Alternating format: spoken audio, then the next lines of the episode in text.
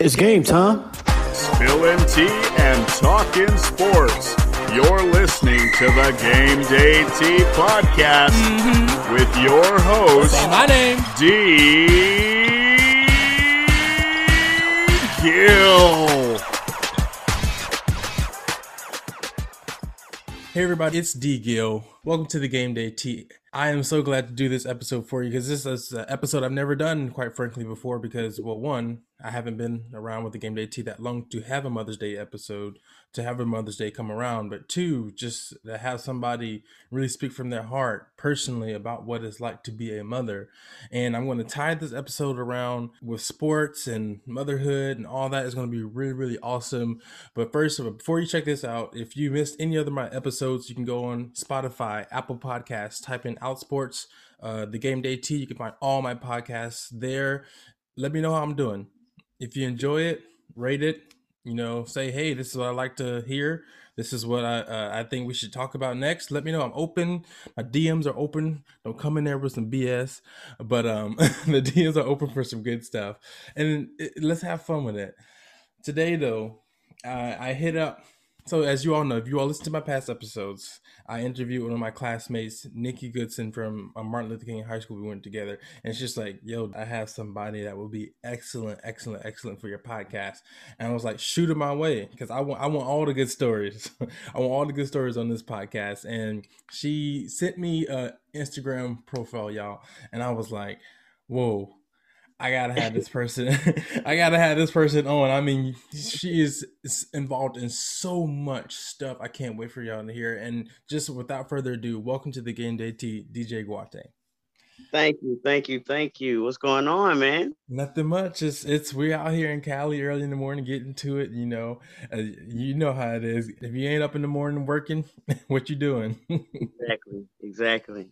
So I wanted to start off with uh, talking about uh, first of all, let our listeners know what do you identify as in the LGBTQ community. Just me. Mhm. There, um, there you go. I feel like titles and labels, they it's a fine line, you know, it's like inclusion or, you know, an acceptance, you know, it just really depends on where people come from, your background, your history, whatever. So I try not to identify and label, you know what I'm saying? But yeah. I'm just me. There you go. So, talk about your relationship with Nikki and how you all met through sports, because uh, it sounded like y'all had a lot of fun down there in a certain state in the South. Yeah, we had lots of fun at Southern. Um, I've actually known Nikki um maybe since I was about 12, 12, 13 years old. Mhm. Um, we played softball at rival parks for a while, and then you know what I'm saying. We grew up and we ended up playing competitively in high school, Mhm. and you know ultimately we ended up getting recruited to the same college. So we we have a long history, you know what I'm saying, with, with ball, basketball as well. Like we we've been playing sports all our lives. So yeah, good friend. that is so cool. What position did you uh, play in softball? Uh, I was a catcher in college. Um, I caught four years at Southern University in Baton Rouge. Uh-huh. Um, but I consider myself a utility player. Growing up, I played everywhere outfield, first base. I pitched for a while. Mhm. Um, I didn't really care for the pitching at the point when I was doing it because my dad was coaching. okay. And it's like, you know, your dad is like extra hard on you and like Mhm. it's like, you know what, I'm I'm good because this is gonna affect our relationship. If I if I keep this up yeah. and you venture out and I'm left-handed. So I was always, you know, coaches would always tell me, Oh, you can't play this position, you're lefty, not better, you know what I'm saying, despite being left-handed. now that, that that's funny because I had a same instance with my family. It was just like I wanted to play baseball, baseball, baseball, baseball so much, but I was I sucked.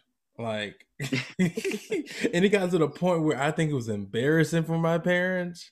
So Yeah. it was just like, what do you do when like your son wants to play sports, but it's kind of like embarrassing because you just that bad. You know, like now that you have a son, is I am like, mark my words, my son's gonna be a major league baseball player. Like see these So contracts they giving out. like baseball, I love it. I'm all for it. And it was my strength. Softball was my strength. So, you know, I can I can help coach him along the way. Um, I know some amazing baseball players that have played in the league, in the B leagues, different things like that. So yeah. that's that's my hopes and and what I'm imposing upon him. But of course, we all know, you know, like you said, our our parents have expectations, and mm-hmm. you know, we have to live our own lives. So if he doesn't go that route, you know, I, I definitely understand. But in my mind, I'm, I'm manifesting that. I'm putting that in the universe my son will be playing Major League Baseball. There you go. It's it's interesting that you brought manifestation because lately, it may sound silly to some people, but every time I see a Tesla on the road, and I'm out here in California, so that's not that's like if you don't got no Tesla, what what are you doing with your life? Right, it's like a Honda in Cali. exactly. So it's just like every time I see one, I say, okay, I'm gonna be a multimillionaire one day. All right, I see another. Mm-hmm. All right, I'm gonna be a multimillionaire one day, and it's the power of positive thinking. It's the power of saying it out loud. I'll start writing it one day. You know, money isn't everything, but if you don't even manifest it, uh, manifest it, then hey, right, it ain't gonna come true. You got to convince yourself that it's gonna happen. So hey, keep that up for that baby boy, manifest manifesting his baseball career. Since I manifested brought- him because he was supposed to be a girl, and I and I told myself forever I'm having a little boy, and didn't find out until he came out that he was a boy. So. Wow. Yeah. So since we started talking about your son, tell me how was the process?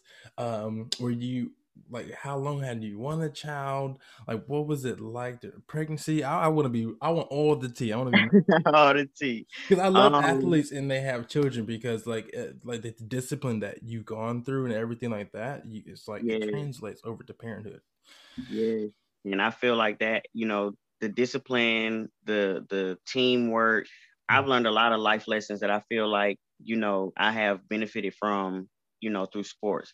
So that's definitely something that I want, you know what I'm saying, for my son. Mm-hmm. But um I have been wanting a kid since I was probably about 19. I'm 32 now.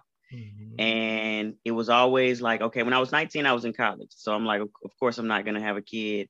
I don't date men, so I'm not gonna slip up and have a baby anytime soon or anything like that. Right. So I'm like, okay, I know, you know, what I want. Now I need to start, you know, processing and you know figuring out how i'm going to do this whole thing mm-hmm. um i was not in a serious relationship at that time. So that's another thing that i'm like okay uh, i got to get in a relationship. I got to find me a boo you know i'm saying? It's going to have me a baby whoop de whoop right. That was my initial mindset. And then it kind of changed to okay as i'm growing you know I'm, it's early adulthood i'm seeing my friends are having babies or people that i know are having babies they're having mm-hmm. issues with you know their partner and custody and all type of things like that mm-hmm. people are being withheld from the children because you know a personal you know yeah spite the parent mm-hmm. so it's like okay i know how passionate i am about having a child and i know how i'll take it if i'm snatched away from that child because the relationship doesn't work out mm-hmm. so that's when i really started like seriously thinking like i'm gonna have to have my own kid yeah because I know me. I know I'll never be unfit. I'll never be absent. You know, I know what type of parent I'll be based on, you know, the type of parents that I had. Mm-hmm. So it's like there was a high bar set and I'm a very competitive person. So yeah.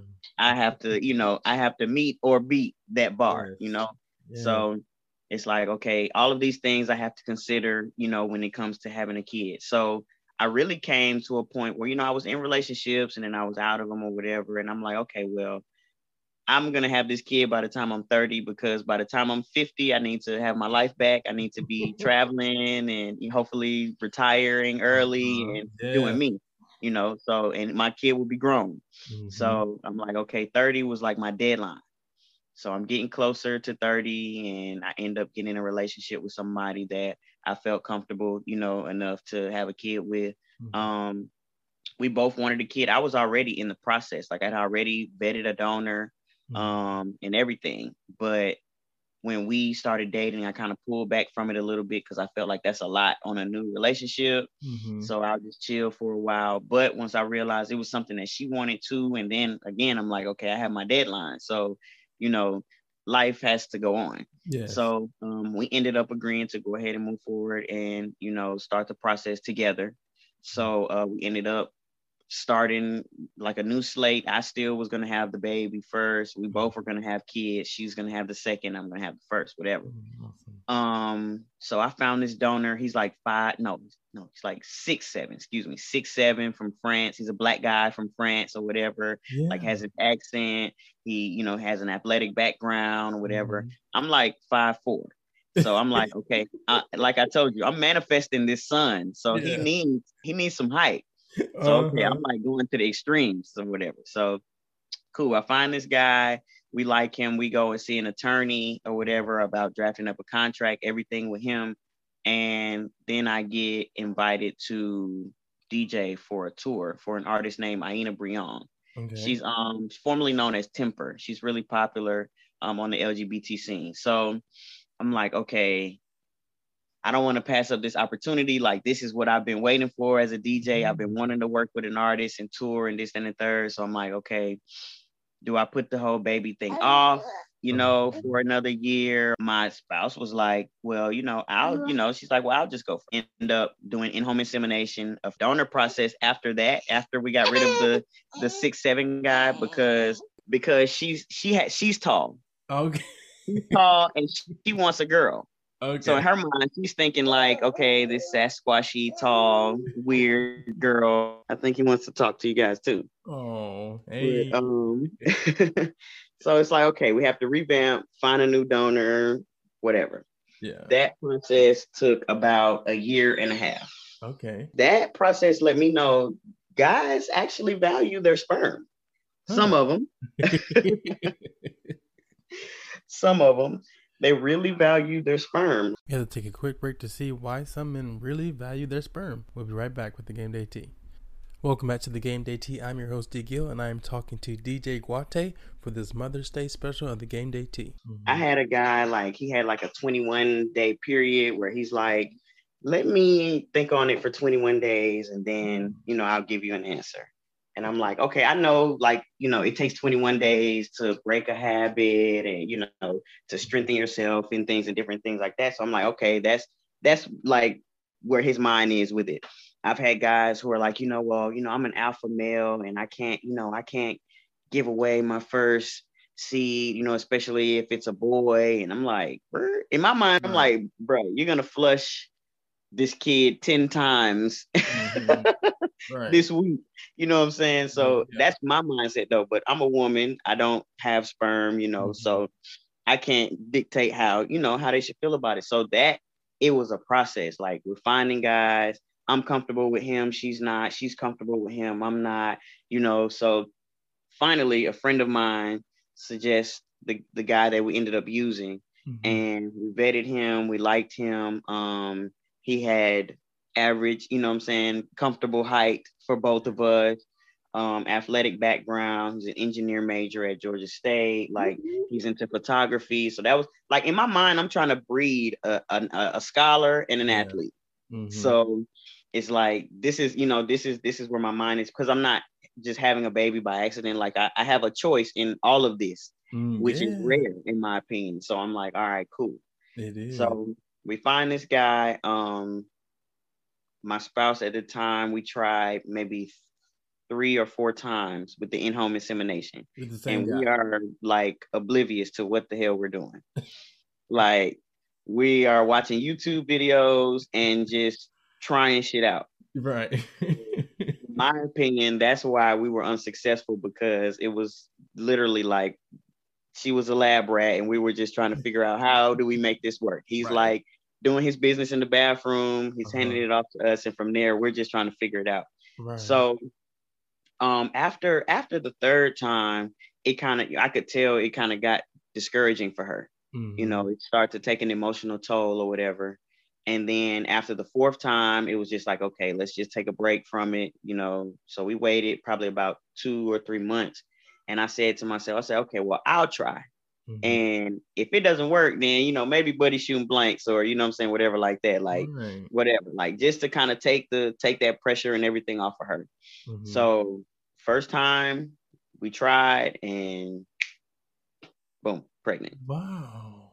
Yes, it's Were you freaky. shocked? Like, like were you expecting it to work on the first time? You just like, we're just like, No, I absolutely was not. Like I said, I'm thinking, okay, it's either the method, we don't have this shit figured out, Mhm. or you know, something is going on with either him or her, but I'm not thinking her because you know her Right. sister has kids, her mom has kids, you know, you don't have a history of any issues in that department. So Mhm. I'm like, it's something going on with him, probably, but you know, just to be sure. So yeah, I definitely did not expect it. Mhm. Um, but we found out in December, like right before Christmas of 2019. oh wow!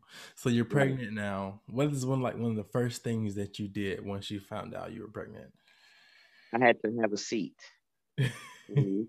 and just process because when I took the test, like there's this two week waiting period after you inseminate where you, you know, see if you were successful.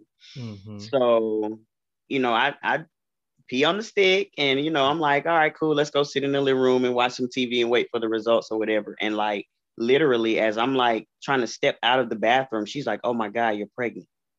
And I'm like, nah, like it didn't read that quick. Like she's like, Yes, it did. Like, oh my God, you're pregnant. I'm like, nah, Wow. like, nah. So yeah, I had to I had to like sit down for a minute. Then we did it again. We did the test again, and like just as quick as the first one did, the second mm-hmm. one read. I'm like, wow, like Wow. this is nuts. this is real. This is real. Tell So- me about the preparation stage of like Um, those nine months the- leading up. whew.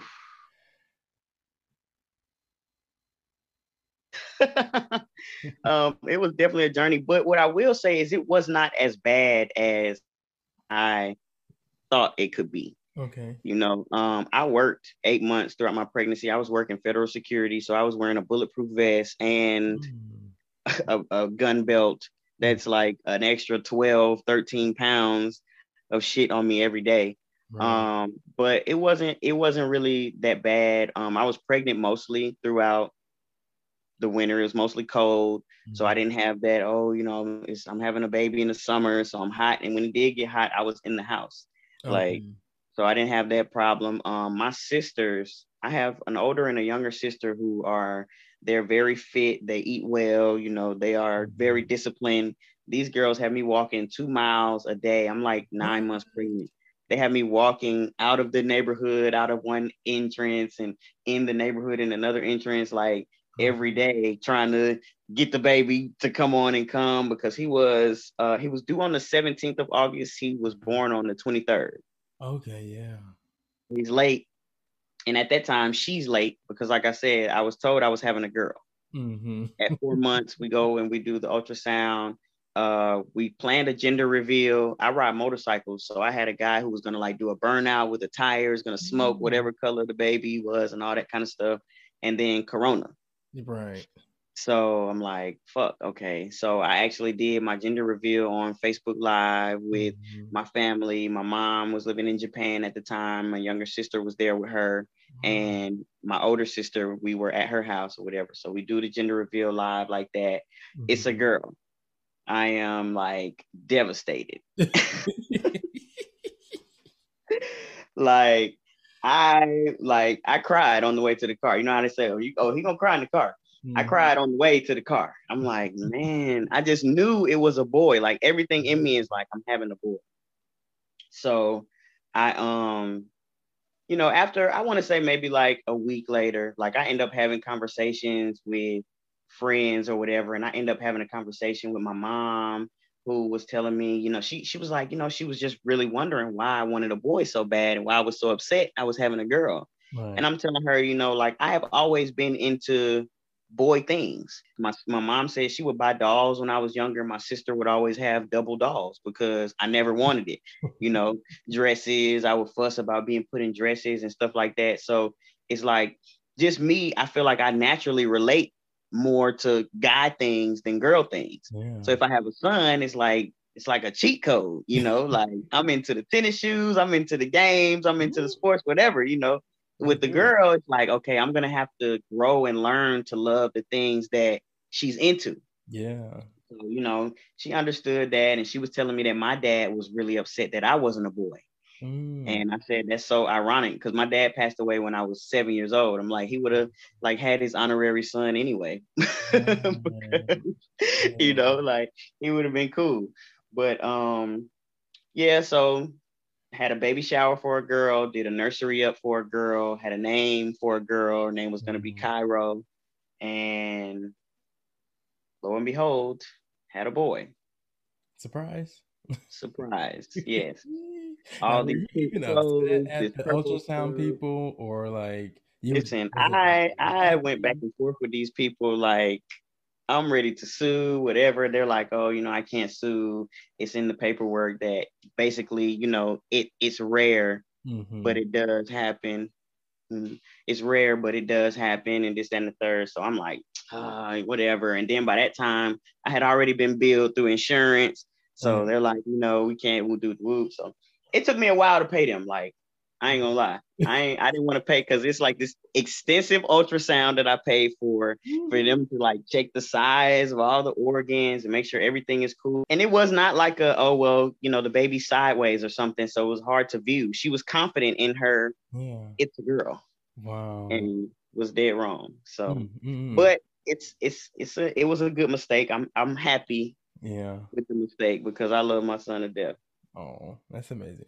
I do want to like briefly touch on what this is your first child. However, I did think about all the moms out there, like what you call them COVID corona babies. Like, what was that psyche like for you knowing that this is my first time being pregnant and we got a worldwide pandemic going on? Whew, that was one of several um, major emotional stressors. Like I said, I was working at federal security job and was being harassed by the federal police that we worked under mm-hmm. about wearing mask at work because it wasn't a part of my uniform. Mm-hmm. So it's like, okay, you can fire me or whatever you feel like you need to do, but you're aware that I'm pregnant. I'm aware that I'm pregnant. We know it's a global pandemic. I know it's not part of the uniform, but it's not hurting anyone. Yeah. So, you know, I I went through that at work, and that was like a back and forth thing for a while, and then it became mandatory to wear wear masks mm. at work. Mm. I'm like, You're like, mm, now look who's stupid now. That was a thing. Like I'm just trying to stay. Luckily, the pandemic. What did help is that everything was kind of shut down at that time. Mm-hmm. So there weren't a lot of people coming through the federal building, going through to IRS and Social Security and things like that. The building was shut down. So I was kind of comfortable in that. Yeah. So I'm just going to work every day, coming home, going to work every day, coming home. Um, my wife, she works in a sports bar and grill. So that was shut down. Mm-hmm. So she's not having to go and be in that environment either. So for a period of time, we had, you know I'm saying, a certain level of, you know, comfort yeah. of mine. But um, I ended up losing my mom in July of last year, a month before he was born. Oh, and she came from Japan during that time. That was a stressor because for for a moment we didn't know if we were going to be able to get her home mm-hmm. because of flight restrictions and things like that. So that's just another, you know, stressor. At the time, it's like, okay, that's priority because you know her health was declining. Mm-hmm. So we did end up getting her here. And then there is the okay, I have a mom who's high risk. I'm pregnant. You know what I'm saying? I'm going to work. So at this, it's like I can't wait to be on maternity leave because I just need to be able to stay home. Yeah. So yeah, it was it was definitely a lot of added stress with the pandemic. And then even now, like I call him a pandemic baby, you know, like he's mm-hmm. just now, he's eight months now. So I'm just now getting more comfortable. His doctor is telling me that he hasn't had any babies that come to his facility that have had COVID.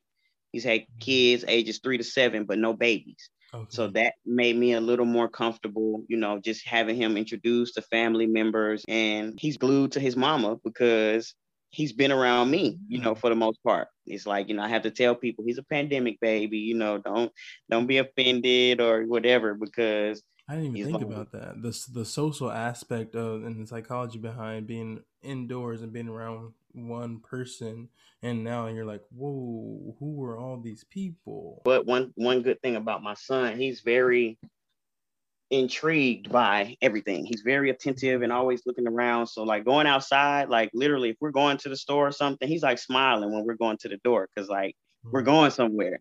So I'm I'm glad that he's not like scared of the world and you know scared to go out. But yeah, it, it, it definitely has had an effect. That's amazing. Yeah, just to, to even think about all that you have to go on through regular parenthood and now you got a pandemic going on. Shout out to anybody that's dealing with that right now, you know. Yes, so yes. I do want to ask you this question though. What would you say today is the one thing that you want to tell your son and speak it to his existence as well? Besides sports, just like I want to give you a minute to speak life into your son right now. That being average is way beneath his natural God gifted ability mm-hmm. in any area of life. I think that he has a wonderful foundation of heart, of joy. Um, he has already has a joyous spirit. If you look at his social media, he's always smiling.